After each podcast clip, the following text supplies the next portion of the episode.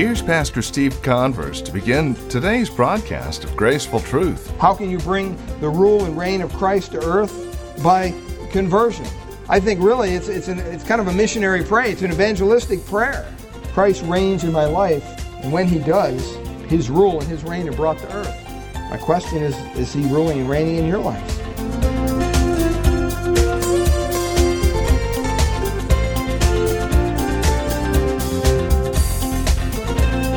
Does it mean to pray? Why do we need to pray? Who are we praying to and what are we praying for? These are questions that have hounded Christians for centuries. Yet God's Word stands clear on the issue. In fact, our Lord and Savior gave us a marvelous example of what to pray and how to pray, and why to pray and who to pray to. It's found here in Matthew chapter 6. We would invite you to join us as we continue our look at the disciples' prayer. Here now, once again, with today's broadcast of Graceful Truth from Grace Bible Church in Redwood City, Pastor Steve Converse.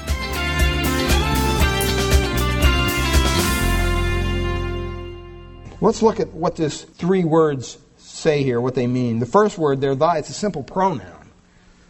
It just talks about that it's, it's God's will that we're talking about. The second word, kingdom, is kind of interesting. It, it should really be translated rule or reign, because that's what it means. See, when we think of kingdom, what do you think about? You think of forts and you think of big walls and, you know, uh, kings and queens and, and maybe Disneyland or whatever. I don't know. I don't know what you think about when you think of kingdom. But it has nothing to do with any of that. The word basically means to rule or to reign. And that's what God wants to happen. He wants His rule, His reign to come. You remember when Jesus was before Pilate, and Pilate asked him, Are you a king? Looking at this guy, Are you a king? I mean, whoever saw a king like you? That's kind of what he was what he was saying. And Jesus replied, What? My kingdom is what? Not of this world. See, they were looking for a kingdom in this world. Jesus said, My kingdom's not of this world. Sorry. So it's it's it's not talking about the kingdom as far as we think about it. It's really talking about the rule and reign of Christ. It's the rule of Christ, the reign of Christ, the sovereignty of Christ. That's what we're to pray for. And then the third word there, come, it's interesting because in the, in the original language, it means to let it come and let it come immediately. Let it come completely without holding back anything. So I want to ask three questions this morning. First of all, whose kingdom are we talking about? Whose is the kingdom? And that's the first word there, your kingdom come. Thy kingdom come. If you go back to verse 9, you see who he's talking about. See, it's always important to understand the context. You can't just say, well, whose kingdom is it? Well, it goes, you go back to verse 9, it says, our what? Father. So it's talking about God's kingdom. It's talking about the, the Father's kingdom. It's not a human kingdom. It's not a physical kingdom. It's God's kingdom. The Bible clearly says that we're not involved in a human kingdom. That's not, that shouldn't be our priority. In Philippians 3:20 it says we're sojourners or we're pilgrims. In other words, we're just passing through. 1 Peter 1:17 our citizenship is where? It's in not here. It's in heaven. Hebrews 11:10 says that we look for a city whose builder and maker is God. And unfortunately, the church has kind of gotten off track here in so many different ways. We have people that want to worry about how they can preserve the church through political influences in society. And it can't be done. There's no human institution made that can dovetail with the kingdom of God. See, and what happens is when Christians kind of want to do that, they get political and then they find themselves in all sorts of weird situations. Because you can't advance the kingdom through the politics of any society. I was reading this past week, and one writer said that's one of the tragedies of America. In the early years, basically, our country was a Christian nation, more or less at least far greater than it is today. And the leaders of the country were Christians.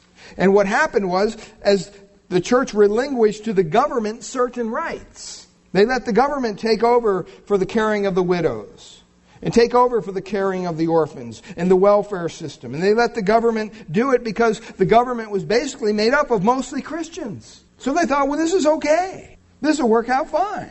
And then we wake up today and we find the government basically a secular institution that's filled with mostly non Christians, and they're still controlling some of these things, and we say, how do we get these things back? See, that's what the church is called to do. We're not talking about a man made kingdom here. They come and go. You think about it throughout history. Egypt came and went. Syria came and went. Assyria came and went. Babylon came and went. Medo Persia came and went. All these things happened. Alexander the, the, the Great conquered everything from Europe all the way to India and the northern of Europe into Egypt, and, and, and it's all gone. There's nothing left of that great empire. If you study history, they tell us that 21 great civilizations, all of which have existed at one point, are now extinct. In the book of Daniel, it talks about the image of the different nations. And at one point it says, God has numbered the kingdom and finished it. Thou art weighted in the balance and found wanting. Thy kingdom is divided. And that night the Medes and the Persians came through the gates and wiped out the Babylonian Empire. See, all the kingdoms of the world go by the way of the flesh. The power of sin, decay, and, and destruction, all that are inevitable. And that's what's going to happen. Inevitably, it's going to happen to this country. And so our cause should be God's cause. I mean, we love our country dearly. But you know what? There's something greater than our country. It's the kingdom of God. And we need to be preoccupied with what goes on in the kingdom of God. His kingdom should be the issue in our lives. Not my kingdom, but His kingdom. That's what the Lord meant when He said, You seek first the kingdom of God and what? His righteousness. And you know what? Everything else will be taken care of for you. Your clothing, your housing, your food, all those things I'll take care of if you seek my kingdom. So, what our prayers to be then, Lord, I pray that you will do whatever advances your kingdom in my life, whatever it is. Whatever brings you rule and reign in my life, because I know that it says that it's your kingdom, it's not mine. Second question what is the kingdom? What is it? Stop and think about that. What are we talking about when we're talking about the rule of Christ, the reign of Christ? I mean, there's a lot to be said on this, and we're not going to say it all this morning, but what is the kingdom. When it says, Thy kingdom come, your kingdom come. The kingdom of God, that phrase is used throughout Scripture. The kingdom of heaven is a phrase that's, and the kingdom of God is used more than any other phrase by Jesus himself. He's constantly talking about the kingdom. He's constantly talking about kingdom of heaven or the kingdom of God. In fact, when he came, it says that he said, Repent for what? The kingdom is at hand. In Luke 4 43, he says, I must preach the kingdom of God, for therefore I am sent. In other words, whatever this kingdom is, it's the heart of the message of Christ. It's what he's concerned about. It's the heart of his plan. It's the heart of history. It's the heart of everything. The rule and reign of Christ is the center of everything. Nothing else matters. He spent all of his years, even though they were limited, the ones with his disciples, when he was teaching them, he taught them the kingdom, the kingdom, over and over and over again, whether it was through stories or parables or just direct teaching. And then when he died and he rose again, he had 40 days to share with people. And in Acts chapter 1, 2, and 3, it says that he appeared to his disciples and he gave them commandments pertaining to what? The kingdom of God. Jesus is preoccupied with the kingdom of God. He spoke of the kingdom in three different ways, actually, three different times. He spoke of it in the past, dealing with the Abraham, Isaac, and, and Jacob in, in Matthew 8 11. He dealt with it, speaking of it in the present in Luke 17 21. He said, The kingdom of God is in your midst. In other words, it's presently right here, right now.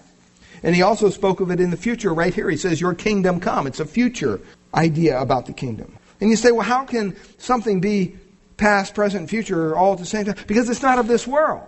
It's not an earthly kingdom we're talking about, it's a heavenly kingdom. It's a supernatural kingdom. It's, it's a kingdom that has been, that is, and that will be all at the same time because it's just like God. That's why when they nailed Jesus to the cross, they were thinking, oh, this guy's a political king. He's a political kind of rebel. That's why they put on his cross Jesus of Nazareth, King of the Jews, mocking him. What kind of king is this? They didn't understand when Jesus said, My kingdom is not of this world. See, they were looking for a kind of kingdom that they saw around them every day. And sometimes we fall into that same trap. There's two different elements in this kingdom that we're talking about there's a universal element to it, and there's an earthly element to it. One covers the whole universe, the other covers kind of what's related to the earth. Look at the universal kingdom in a sense that God is king of the whole universe. He rules and reigns over the whole earth. I mean, He made it, He runs it, and He'll bring it to its fruition, to consummation in the end. He's a universal king. Psalm 145:13 says, "Thy kingdom is an everlasting kingdom." Psalm 103:19 says, "The Lord rules over all." 1 Chronicles 29 Verse 11 and 12 says, uh, You reign over all. Jeremiah 10.10 10 says, Thou art an everlasting king. Psalm 29.10 says, The Lord sits king forever. Over and over, we see in Scripture that this universal kingdom is something that's not of this world, it's eternal. In Colossians chapter 1, it says, He is before all things, and by Him all things consist. Everything revolves around Christ. Paul said to Timothy, he is called the King eternal, only wise, speaking of Jesus Christ. See, God is the universal King, and he, he, he rules and He reigns through His Son, Jesus Christ. Verse 10 says, Thy kingdom come, Thy will be done in earth as it is in heaven. That's kind of a parallelism in the original languages. And out, out of the, the Hebrew and the Old Testament, that's what the, they, they would do. They would, they would take something and they kind of parallel and they would compare it to each other says, Thy kingdom come in earth as it is in heaven. Thy will be done in earth as it is in heaven. We could even say, Hallowed be thy name as in earth as it is in heaven. Because God's name is holy in heaven. Is God's will done in heaven? Absolutely. Is his rule and reign established in heaven? Absolutely. So, what we're asking when we say, Your kingdom come, we're asking that it would be established where? Here on earth. That's the essence of this. That the universal kingdom of heaven be established here on earth. The prayer is that it would come to earth. That's one thing that Satan does not want to see. But the universal kingdom is eternal, and he's not going to be able to prevent it, even though he try. But that should be what we're concerned about. See, his name isn't always hallowed on the earth, but it always is in heaven. His will is not always done here on earth, but it is in heaven because of sin. See, the purpose of prayer is to bring his kingdom to earth, that he might put out sin and clean this place up and put down rebellion, put down evil, exalt righteousness. That's the purpose. God's hallowed name, God's kingdom, God's will. You say, well, that'll never happen. Oh, yes, it will. It's going to happen. And when it does, when Christ returns and he brings his universal kingdom back to earth in the millennial reign, all of a sudden, the universal kingdom and the earthly kingdom of God become one. And the Bible says that he will rule and reign here on earth. Does the world need the rule of Christ? you bet it does. And there's going to come a day when it's going to get it. It says that he will rule with a rod of iron. In other words, now we, we, we have Jesus as the Savior. He's filled with grace and mercy and compassion. Well, when he comes back, you're not going to see that side of Jesus. He's going to come back to rule and to reign as a king. And his rule and reign will be absolute. And he'll squash any rebellion immediately. He's coming back to judge. When we think about that, that's why we encourage people to come to the Savior. Don't wait till Jesus becomes the judge because when you hear, here comes the judge, it's too late. Party's over. Whose kingdom is it? It's His. What is this kingdom? The kingdom in mind here is His rule on earth. Third question, and here's the heart of this whole thing how does it come? How do we have the kingdom of, of God come to earth? It says, Thy kingdom come. The Greek says, Let it come and let it come now. How do we let it come? How do we get it to come? How do we bring His kingdom to earth? How is this prayer answered? A couple different ways. First of all, conversion. How can you bring the rule and reign of Christ to earth? By conversion. I think really it's, it's, an, it's kind of a missionary prayer, it's an evangelistic prayer. Christ reigns in my life, and when he does, his rule and his reign are brought to earth. My question is is he ruling and reigning in your life? Have you been converted? Have you been transformed from the, the, the, the, darkness into the light by His grace? In Luke 17, he said, Don't look for the kingdom here and there. People say, Where's the kingdom? Where's the kingdom? Where's the kingdom? All, there's all this stuff about the kingdom. He says, Don't look here and there for the kingdom because the kingdom of God is, is here in your midst. He was standing right there with them and they didn't even recognize him. See, he is the kingdom. He can't separate Christ from his kingdom. When you acknowledge Christ in your heart, in your life, you're bringing the rule and reign of Christ down to this earth. That's what he has in mind. You think of the, the Christmas carol that we sing all, all the time Joy to the world. The Lord is come. What do we think of? We think of Bethlehem and all that kind of stuff. See, that's not really what the hymn writer had in mind. Because it goes on, it says, Let earth receive her what? King and then it tells us how. Let every heart do what? Prepare him room. And heaven and nature sing. See, when you allow Christ into your heart, when you bow your sinful soul before a holy God and say, God, I'm in need of your grace and your mercy, and, and I need your cleansing of my sin. He comes into your life and he transforms your heart. He makes you a brand new person in Christ. He forgives your sin. And you taste of the goodness and graciousness of God. And he takes up residence right within you through the Holy Spirit. And that's what conversion is. See, the reason we talk to people about Christ, the reason we want to share the gospel with people, is so that he could rule and reign in their hearts. Romans says, Why do we preach? In Romans 1, he says, We do it for the sake of his name. In 3 John 7, when we go out preaching, we go out preaching in whose name? For the sake of his name. We don't just share Christ with people so that our church would get bigger.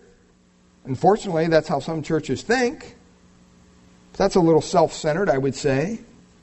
The reason to become a Christian is in order to glorify God and exalt His name and His kingdom, you have to. There's no other way to do it. And it begins there with the invitation.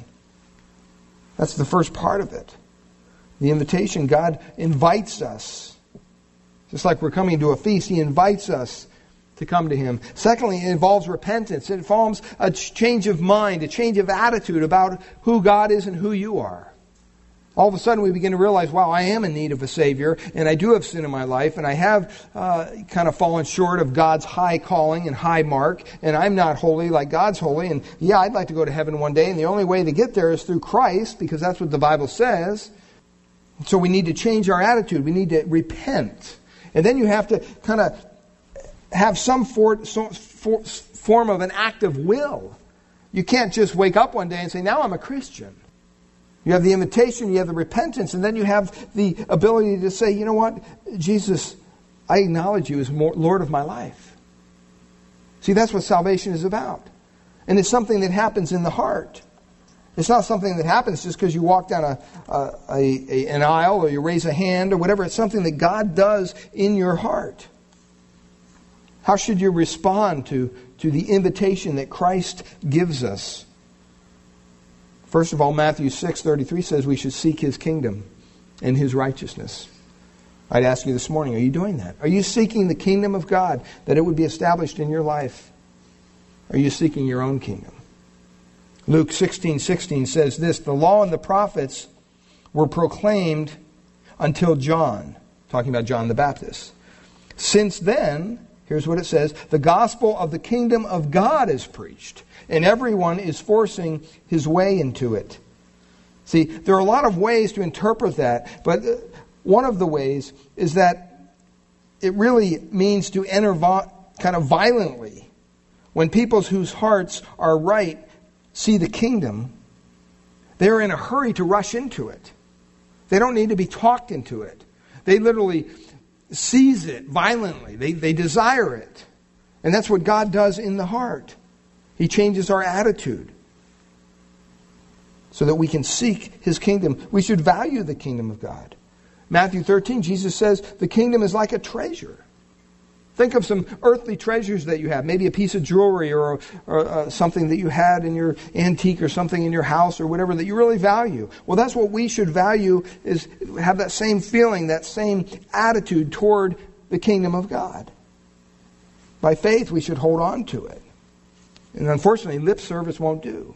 it's not one thing, oh, yeah, I value the kingdom, and then you live like you don't. I mean, think about it. The Bible says very clearly many are going to come to the Lord Jesus Christ on that day and say, Lord, Lord.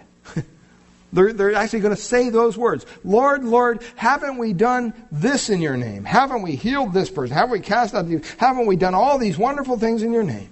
And Jesus is going to turn to them and say, You know what? I'm sorry, depart from me. I never knew you. See, they thought because they were doing certain things or because they were, you know, putting certain things on and kind of living this hypocritical life that they could fool God. You can't fool God. God knows the way of your heart. He wants you to value His kingdom. And the last thing is just receive it. You need to receive it. You need to receive the invitation of Christ. It's not difficult. It's something that He cries out for you to do. That should be our response to Christ's invitation of his kingdom coming in our hearts personally. So it's the conversion of unbelievers. Thirdly, here in closing, it's also the commitment of believers. You know, you may say this morning, why am already a Christian? This doesn't apply to me. Well, it does. See, when we pray, Lord, may our program and your reign and your rule kind of all drive together, you're praying that people's hearts will be open to the rule and reign of Christ. That's kind of what we want here. And it applies to us as believers as well, not just non Christians. There's many a days you get up, at least I'll say for myself, I get up, I don't want to do what God has called me to do for that day, whatever it may be. flesh kicks against it. You don't want to do it, whatever. And you have to be committed to, to whatever God's calling you to do.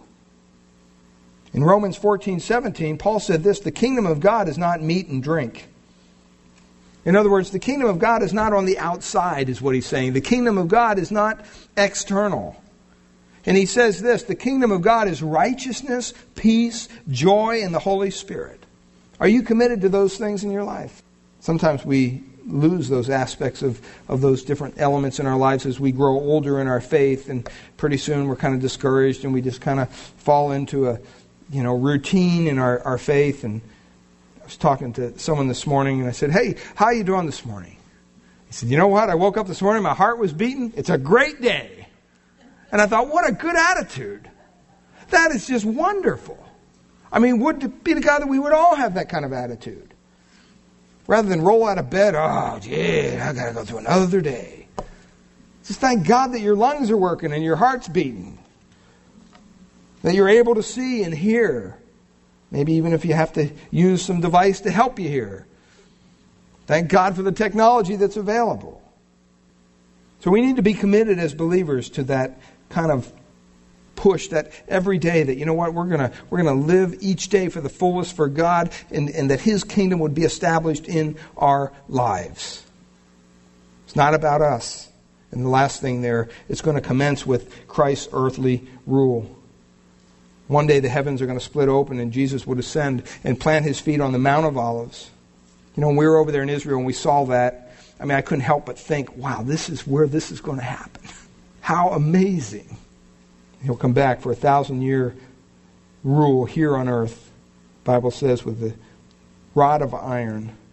And the world will finally hear the answer to this prayer that we've been praying. May your universal kingdom become the earthly kingdom. And for a thousand years it says he will rule and reign in righteousness, justice, truth, and peace. And at the end of that time of the kingdom, it will phase into the universal kingdom, and never again will ever be, be a distinction between those two. Well, it's our prayer here at Graceful Truth that God would reveal His grace to your hearts through the teaching of His Word each week. We trust you're currently involved in a Bible teaching church in your area. If not, we'd love to have you come and visit us here at Grace Bible Church in Redwood City. We meet each Sunday morning for our praise and worship service at 10 a.m.